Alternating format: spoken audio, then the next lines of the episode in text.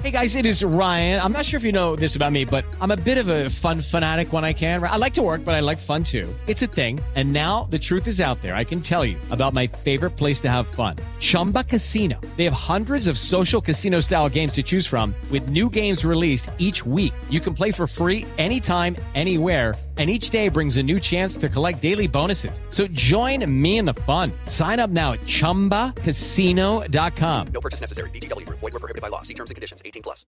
Last season on the Choosing Sides F1 podcast, we established unequivocally that F1 is the pinnacle of motorsports. We did, but honestly, I was left with more questions than answers, Tony. I'm Tony Karen Brown, a tech, culture, and F1 commentator. And I'm Michael Kosta, comedian from The Daily Show. Join us for season two of Choosing Sides F1. Our F1 102, if you will. And get all of the answers. All of them? Listen to Choosing Sides F1 on the iHeartRadio app, Apple Podcasts, or wherever you get your podcasts. I'm Davis Miller, host of the new podcast, The Tao of Muhammad Ali. I met Ali in 1988, and surprisingly, we became friends. His influence profoundly changed my perspective on the purpose of life itself. I'll tell you that story and also stories of others touched by the champ. Listen to The Tao of Muhammad Ali on the iHeartRadio app, Apple Podcast, or wherever you get your podcast. I'm Julian Edelman from Games with Names, and we're on a search to find the greatest games of all time with the players and coaches who lived in them. Ever wonder what a locker room feels like at a halftime of a Super Bowl? Or what about the, the after parties? We're going to dive deep into the most iconic games with the most iconic people. New episodes dropping weekly. Listen to Games with Names on the iHeartRadio app, Apple Podcasts, or wherever you get your podcasts. Welcome back to another episode of the Vertical Podcast with Chris Mannix, and we have a terrific episode for you today. The Olympics are just days away, so what better time to check in with Jerry Colangelo, the director of USA Basketball? I talked to Jerry about the state of the program, dealing with some of the fears associated with playing in Rio, and how he was able to mend the fence with Gregg Popovich, who will take over as head coach in 2020. That and more next on the Vertical Podcast with Chris Mannix. Yahoo Sports presents the Vertical Podcast with Chris Mannix, powered by digital media. Find your voice. And now, your host, Chris Mannix. Well, if you've only been following USA basketball for, say, the last 10 years, you would think that the program is the dominant force on the world stage. And it is, but it wasn't always. Back in the early 2000s, the program was in a state of complete disarray. In 2005, Jerry Colangelo, then best known as a Suns owner and executive, he took over as the director of USA Basketball. And over the last 11 years, the United States has reclaimed its place as the best basketball team in the world. And Jerry Colangelo joins me here on the podcast. Jerry, as a writer, I hate using devices like if you knew 10 years ago what you knew now, what would you think? But I am curious what you would have thought of these results, the last two gold medals, when you took this job in 2005? Well, I would have hoped that infrastructure had been put in place that was solid, that a culture had changed, that we had turned around a program, that players would have become really, really committed to representing their country, and that we would have won a lot of gold medals. And, Chris, that's what's happened you know you can think about those things and and hope that they happen and have a game plan. Uh, but quite often it doesn't happen necessarily. Uh, but I think we've been blessed in that sense. We've come a long way since 2004 when the uh, U.S. senior men's team finished third in the uh, Olympics in Athens. And I'm proud of the accomplishment because so many people have been committed to the program. Yeah, one of your more notable accomplishments, Jerry, with this program has been really reinvigorating interest from pros to compete at USA Basketball. It's why you've been able to survive the losses of of marquee players in, in different years and still maintain mm-hmm. a, a, place at the top. I mean, what was what was the turning point in that? In the sense that what was the turning point in, in getting guys to to really want to be part of USA Basketball again? Well, first of all, when I was asked to take over the program, the first thing I, I did was take inventory and stock of what was happening elsewhere. There were some strong international programs, and they all related to players who had played together uh, for a number of years, even through the junior programs. And I'm referring to countries like Lithuania, Argentina, Spain, uh, France. And so that made sense to me. They also had national team rosters. It wasn't just a 12 man team. And so I wanted to institute something that they did, and that was the national team roster that created uh, a full pool of players and uh, gave us flexibility uh, with additions, deletions, and and then you could withstand uh, almost any distraction and have a depth chart uh, at each position. So we were able to do that, and then it took, you know, originally uh, me meeting with each player eyeball to eyeball and having a very frank discussion about first of all why I was doing it, why it was important to me. This was a give back. Basketball had been such a, an important part of my life and had been very good to me. And so, if they wanted to be part of it, they had to agree to a commitment of three years at that time.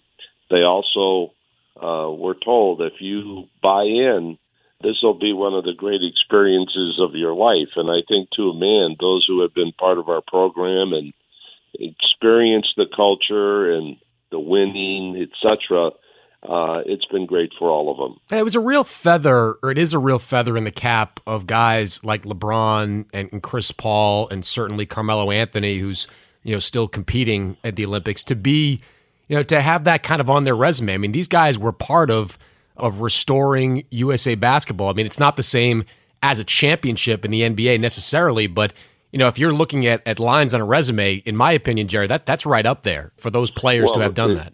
Yeah, Chris, some of them actually put the uh, Olympic gold medal ahead of it, ahead yep. of a championship. You know, it's so difficult to win an NBA championship because if you don't have two or three superstars on the same team, or back in the old days, if you didn't have one of those very few dominant centers, it didn't matter how great a player you might have been. You, it just wasn't in the cards. You weren't going to experience an NBA championship. And so the gold medal creates a whole different circumstance and the reality that you're you know you've got USA on your chest and you're out there on the international stage and an awful lot of exposure it's a big thing for each of them when you look back at the decision to hire Mike Krzyzewski as the head coach as Mike enters his final turn here with USA basketball why was he the right guy for the job a college coach Eh, granted, a very experienced one who uh, who was as well respected as anybody. But you know, wh- over the last you know decade or so, why was he the right guy for the job? Well, when I took the job myself, I called a meeting in Chicago of former Olympians, coaches going all the way back to 1960. All of the coaches who were there, with the exception of uh, two. I had uh, maybe 20 Olympic players, and these were all the great names of the game who came to Chicago who were willing to participate. You know, they were all, you know, I had relationships with all of them.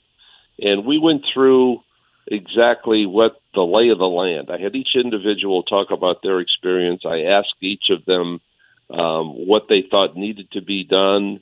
What did they see? Then we talked about coaches, and I pasted them up on the board and college coaches and pro coaches. And, you know, we all have moments, and there was a moment that took place when Dean Smith, former uh, coach at North Carolina, and of course he did coach an Olympic team, spoke out and said, you know, there's only one guy up there on the college side who could get the job done, and that's Coach K. And his his opinion was based on relationships and the people. He said everybody knows him, believes in him. He's had so many players go to the pros uh, he had had some experience with uh, uh, USA basketball. In fact, a lot of years, including as an assistant coach on the Dream Team, you know, in '92. On the pro side, uh, Gregg Popovich got more support than anyone else, and those were my two candidates going into the meeting. And I opted for Coach K. I just thought that might be as close as it was that that might be my guy at that time And it's not ironic, it's appropriate that Gregg Popovich is the next coach after the uh, trip to Rio coming up. Yeah, I want to talk about Popovich, but the, the players really took to Mike Krzyzewski, and I always thought that part of it was, you know, these guys, some of them, you know, didn't even play college ball, some of them played for a year or two. I always thought that, you know, deep down, if they didn't play for Coach K, they probably wanted to play for Coach K. Do you think that was a variable in in his being able to get these guys all on board with the program right away? I think that's a good point. I think it's variable. It's you know, with each one of the guys, there's there was probably something that really attracted them to uh, to Coach K. But it's he, he's such a leader. I mean, forget the coaching for the moment. As a communicator, as a leader, guys respect him and they're willing to you know do whatever's required or necessary. And uh, it's been really interesting and amazing that he has remained in contact with all the players who have come through our system uh, it's really the creation of a family, and I give so much credit to Coach K for that.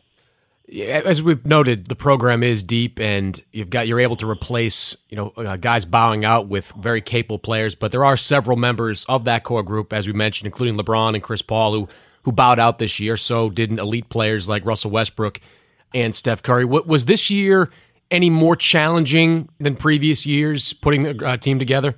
Sure, uh, no doubt about it. Uh, interestingly, I've seen so many reports about those who are not playing, and I like to focus on those who have and are committed.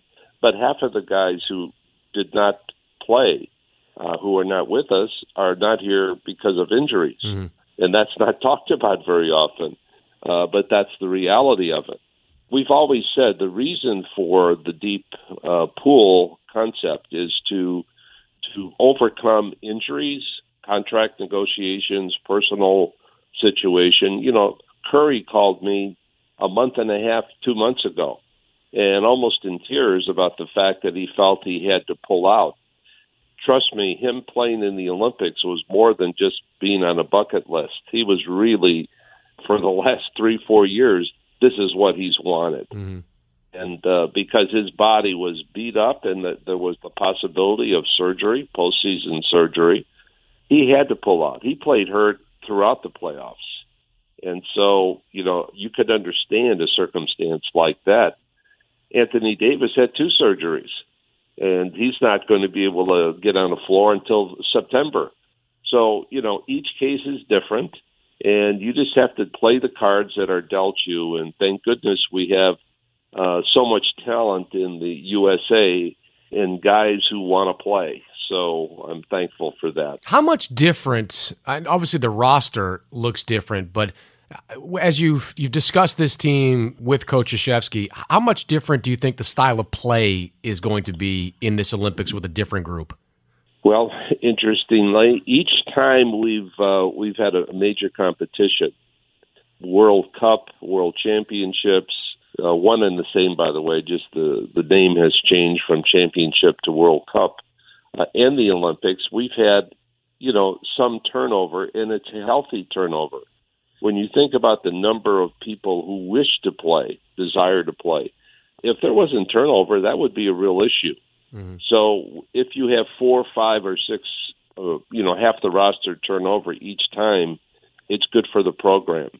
So this time around, the makeup of the team and the strengths of the team are a little different. We happen to think that this could be maybe the best defensive team we've ever had, just because of the uh, the makeup of the roster. When you have the versatility and the size and the length of uh, a number of people on the wings and the twos, that's a mark on this team. And the other thing is we have two legitimate big men. You know, if you recall, I've always been asked in previous competitions, well, who are your bigs yeah. and which bigs are going to play the bigs from the other countries, etc. Uh, well, DeAndre Jordan and Cousins uh, present their own unique uh, set of problems for whoever we're playing. And so I think the fact that we have the bigs, the fact that we have the defensive capacity and the length and size of our of our wings uh, make us a little bit different. When you look at the climate, Jerry, the, both politically and medically, you didn't have you didn't have guys, as you mentioned, guys bowing out was was largely related to injuries. But the guys going, how have you addressed, you know, both the the threat of of the Zika virus and what what I think is is maybe more significant in the minds of young players, just you know, the world we live in with with terrorism and and the possibility of of an attack down there. Well, first of all, no one should live in a box. You, we live in troubled times in terms of the world and we should be concerned for good reason. We do the best we can to circumvent whatever issues might come up. Number one, the Zika virus is something that was brand new to us, to most of us. And yet, I read a few days ago that the Zika virus is more prevalent right now in Florida than it is in Rio. That's not publicized that much. Mm-hmm. I read about the virus in Nevada so it's there, it's out there. You have to be prepared in, in the sense of being educated. Uh, you do what you can in the in the form of prevention. And so we've educated our people. We've been in contact with all the World Health Organizations, and we're taking preventative measures as it relates to the virus. As far as everything else is concerned, we will have incredible security. Uh, we feel very comfortable. We've been working on all of that for quite some time. And I think we feel, you know, we, we make decisions in life. We're willing to put ourselves out there, and that's what's happened with this group. Have you had players, player agents, the people around these guys reach out to you more in this year than in previous years about all the surrounding stuff? I think the Zika virus probably was the only major major difference, mm. you know, in terms of, you know, people just didn't know. You know, they wanted to be educated more about it. And so uh, there's been a lot of contact, but we've always had great contact and communication with agents uh, and the players. One of the guys coming back to USA basketball now is Paul George, the horrific injury he suffered a couple of years back uh, at an exhibition game uh, everyone knows about. When, when you were opening the dialogue with him about coming back, was it was it easy? Was it fast? Was there did there need to be some convincing? What were those conversations like? Well, first of all, remember that on the night that it happened, you know, his horrific injury, you know, the circumstances were such that it was such a bad break. We we didn't know if he would even come back in terms of his career. Yeah. Uh, he not only came back, he came back in spades he's back as good or better than he's ever been. But we committed to him the night of the injury to say, Paul, we just want you to know this is out there. You come back, you're on this team no matter what. So he knew he had this opportunity, but he wanted to make it on his on merit. And he did that in spades too. But he was motivated to come back as as soon as his career resumed. I mean, was there any hesitation on his part about coming back? No, I don't think there was ever hesitation. He didn't know. You know, obviously, it was an unknown as to would he come back, how he would come back, would he be the same guy? And he kept overcoming those obstacles. And so uh, his story is a great story. And I'll tell you, he looks he looks terrific right now. There were some natural leaders on your previous teams, uh, Jerry. You had you know LeBron and Kobe and, and some of those other veteran guys that were part of USA basketball. Uh, this team with with its younger pieces there and sort of a, a newness to this team. Has there been anybody that's kind of emerged as as that vocal leader in this bunch? Well, su- not surprisingly, it's just the fact is, although he's n- not been known as this in the past, I'd say Carmelo. Carmelo is someone. Obviously, this is his what fourth competition yeah. as it relates to Olympics, and you know this is he's the senior citizen, if you will, but he thrives in international play.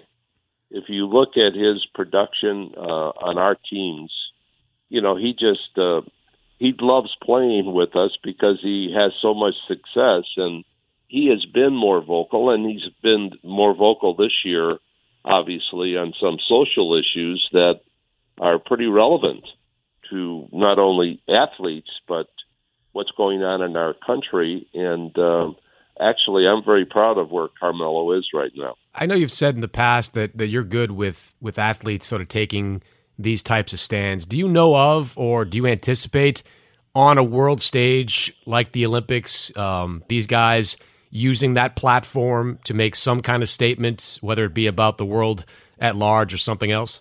Well, first of all, it's their decision as to what they wish to do. You're certainly aware of what took place at the ESPYS mm-hmm.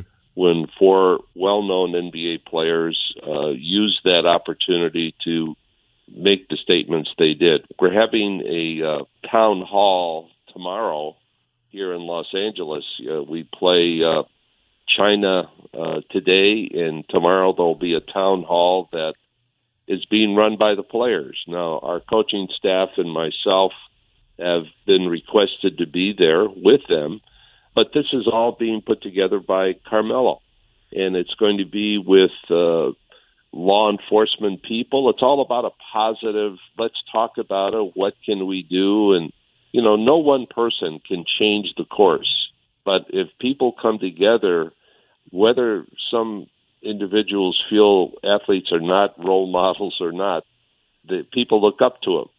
People do want to hear what they have to say, and I and I think more and more are going to come out of the closet and, and do just that.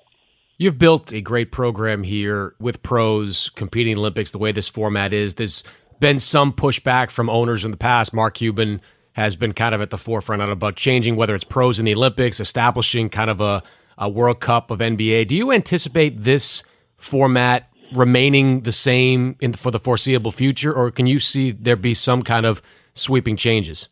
Well, obviously, uh, with the new format that is in place, you know, FIBA uh, and the NBA have agreed to a change in format rather than the World Cup taking place in two years, in 2018, the Olympics in 2020.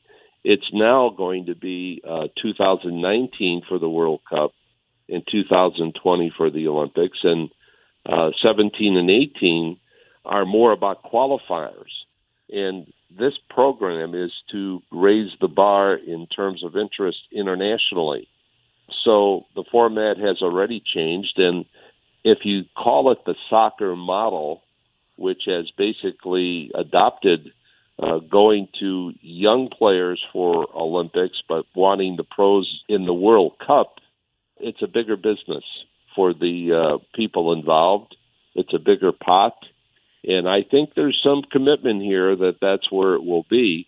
But at my age, Chris, I'm not going to worry about it because that's going to be 10 to 20 years down the road. You mentioned Gregg Popovich and his taking over as the head coach for the 2020 Olympics. Um, you know, it's well reported that there was some you know friction between you and Pop in the past. That's that's clearly uh, behind you now. Can you just sort of articulate kind of the process of getting Gregg Popovich on board? Was it a difficult one? Was there some hatchet burying that needed to be done? Well, it wasn't difficult, but it was important that we get together and bury the past, and that's what took place a year ago. I called Pop, uh, invited him to a meeting in Carmel, California, and after you know, a lunch. The past was buried, and uh, we cleared the air. I cleared the air regarding my choice of Coach K and the discussion of comments that I had made about I did I had not felt I had received a positive response from Pop on the phone. And that wasn't what he believed took place. And so I apologized for that. We buried it. And then I offered him the job, and he said, "You know, I want to think about it." He called me a couple of months later and said, um, "If you still want me, I'll do it." I never thought I'd have this opportunity, uh, but I have a condition. And I said, "What's that?" And he says that you stay, and he wanted me to be there with him alongside him. And uh, I'll tell you, we had him in training camp this past week up in Vegas and I will tell you, this transition is going to be seamless. He he saw everything that uh, we've done, the infrastructure in place, and uh, he was very complimentary. He says, "You know, I, I knew the two of you had done a great job. I didn't know how good." until he he saw it and felt it. And like he said, there's not very much for him to do except keep the train going in the same direction. And that goes back to the infrastructure we set out to put in place. Uh, it's a very, very strong program. Did you discuss just how long Pop would be the head coach of this team? No, just basically that uh, I wanted him to be the next coach. You know, when when Coach K was selected, there wasn't any game plan that he would do it twice or three times. Mm-hmm. It was just that he was the next coach, and that's that's strictly how I would prefer to do it. Is this you talked about not being there in ten or fifteen years? Do you know how long you're going to be in this position? Well, my decision has been that I will finish in 2020 in Tokyo. I'll be at an age where it's time to to move on, and you know, in the perfect world, Chris, Pop will be the new leader as it relates to coaching. Coach K will assist me over the next four years. Pop has made it very clear he would love to have Coach K as involved as he wants to be. Uh, not on the coaching side, but in terms of understanding the business. And I would love to see him replace me when, when my time comes. How competitive has it been with those assistant coaching jobs? I mean, I, I go around the NBA and I hear, you know, I just sort of ask, you know, head coaches if they would have any interest in being an assistant on USA Basketball. And every time I hear a resounding yes. How, how competitive have those positions been?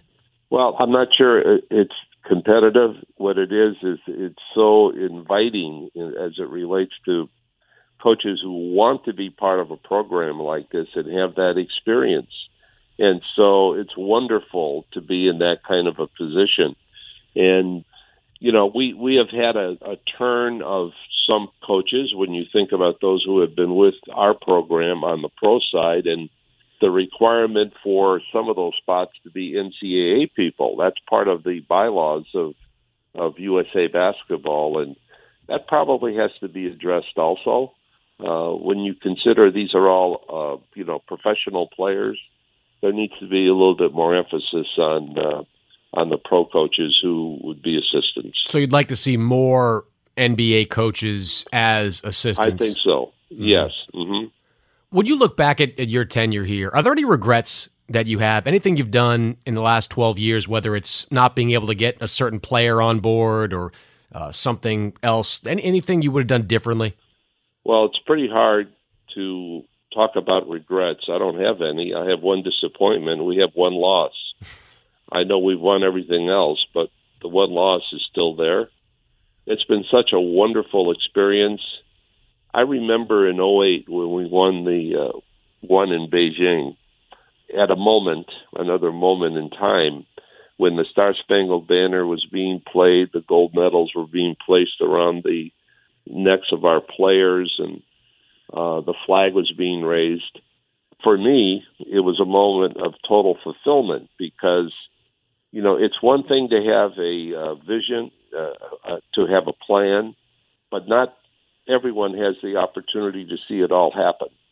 And at that moment, it all came to fruition, and it was very, very, you know, it, it was a, a great moment for me and our program. And it's been nothing but that since that time. So there's not much to talk about in the way of regret, just thanks.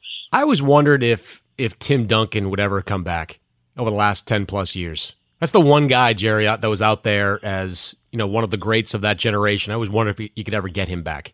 Well, the problem was he didn't have any success in international play. His game did not lend itself to success, and he was very frustrated. You know, that was before my time, but that's what I've been told from you know all the guys who were around at that time. You know, the officials made different calls the game was more different between the two set of rules. You know, the international rules have moved toward our rules in the NBA. And so, because of his experience, he just wasn't motivated to want to participate. And so, you know, these are individual choices. You know, he was asked a couple of times and, you know, he turned it down and, and that's fine. We just move on. Before Kobe Bryant came out publicly and said that he wasn't going to play this year, did, did you? I mean, what was your mindset on Kobe? He's clearly not at this point one of the you know quote unquote ten best players or whatever in, in basketball. But did you? I mean, what was your position on Kobe? Well, first of all, my experience with Kobe in USA basketball was terrific. I remember my first meeting with him after he had scored 81, was it in, in a game? Do Yeah. You remember that? Yeah, against Toronto. Yeah, they he came to Phoenix, and uh, I was still, you know, the owner and of the Phoenix Suns, and he came up to my office, and I said, Kobe, you know, what if I asked you to be a distributor and not a scorer on this team? And I was just pulling his leg more than anything else. And he said, Look, I'll do anything you want me to do. I just want to be part of USA basketball. And also, if you recall, his first practice with us, he went diving for a loose ball to set the tone uh, for who we were going to be as a team. And just his work ethic, being down in the weight room at the hotel at 6.30, a quarter to 7 every morning, it started out with he alone. And by the end of that first camp, more than half the team was down there with him. He was a, a great player for us. I enjoyed the relationship with he and USA basketball immensely. And uh, there was part of me that would have liked to have seen him be part of this team, this go around. But he made it clear to me. He said, "I want to be able to make it on my own merit." Period. And uh, and I think he realized that uh, he wasn't going to be able to cut that this time. Before I let you go, Jerry, I got to ask you about you, you also took on a role last year in the NBA again uh, with Philadelphia. How much, if at all, did that complicate things for you as it pertains to kind of working both, you know, both for USA Basketball and the Philadelphia 76ers? Well, there were some some people in the league, owners, friends of mine, who got a little nervous that I was going to use that platform to my advantage. And those who knew me a little bit more intimately knew that would never be the case. You know, I told Pop, if you think I had a problem, can you imagine the problem you're going to have when you're you're coaching all these guys? Mm-hmm. You know, we we live in a, a competitive world, and in the NBA, everyone is as nervous as you could be, and everyone's looking for an edge, and everyone concerned about everyone else's edge. But I, I didn't let any of that bother me. I haven't done anything different than I ever had, and that's over a decade now. And part of the reason we're successful is it is because I do it the way I do. Do you aspire to to do more in the NBA in the aftermath of you know you've been an owner as you mentioned you've been an executive you're involved with with the 76ers is is that on your radar whether it's getting back into ownership or or some other NBA kind of role down the road? Actually, not, and I and I say that because I have been blessed with, you know, over fifty years in the NBA, and I've, you know, I've scouted, I've coached, I've managed, I've owned, uh, and for me at this stage, because of my, you know, vast experiences, to be in a advisory capacity, and that's really all I am with Philadelphia, is is actually keeps me involved, but it's really the extent of where I should be. Uh, over the years, uh, before I even joined Philadelphia, I've offered myself when people have called to to help owners, to help managers, the general managers, whenever they had questions or wanted advice, because I have been a lifer. I love the game. I love the league. I would do just about anything to help people uh, be successful in basketball. So uh, I think at this stage of my life, that's exactly where I fall. Are you okay with how that whole Sixers situation kind of went down? With you know, you take a, over in a role there. Uh, Sam Hinkie resigns. It, it it sort of it became kind of a, a national story for a while. What was going on in Philadelphia? I mean, when you look back at the last six months or so there, I mean, how do you feel about what went down? Well, I think everyone may have opinions about what what transpired, and uh, I would just say that I was surprised and uh, taken back when when Sam stepped down and how he stepped down. when I was hired, it was basically to advise as to what might be done to go forward with the franchise because it was in dire straits at the time. So I never anticipated uh, that kind of an outcome, but that's what took place. Well, Jerry, congratulations on the success of USA basketball the last uh, decade plus. Uh, should be a fun experience in Rio. Who, who, before, let me ask you this too: when you look at the competition, anyone who, who's the team out there that kind of makes you a little nervous? They all make me nervous. After a loss to Greece back in uh, in '06, you know, we take each one of them, quite honestly, as uh, it's us against the world. It's us against them. Here's the way I would describe our competition the biggest competition we have is ourselves. If we focus on what we have to do, if we are playing anywhere close to our capacity, you know, that's all we have to worry about. It doesn't matter who's wearing a uniform or, or what country they represent. Uh, we have the talent, and if our commitment is focused, uh, we're going to come out successful. Well, Jerry, I appreciate it. Good luck in Rio, and I appreciate taking some time here on the podcast. All right, Chris. Thanks a lot. My thanks to my guest, USA Basketball Director Jerry Colangelo. If you want to download this podcast or any of my archive podcasts, you can check them out on iTunes, Stitcher, TuneIn, really anywhere you can download podcasts. If you have time, give us a rating, leave a comment. You know we appreciate it here. Also, please check out the Vertical Podcast with JJ Redick and the Vertical Podcast with Woj, and I'll talk to you next week. This has been a digital media production. Find your voice. Okay, round two. Name something that's not boring. A laundry? Ooh, a book club. Computer solitaire, huh?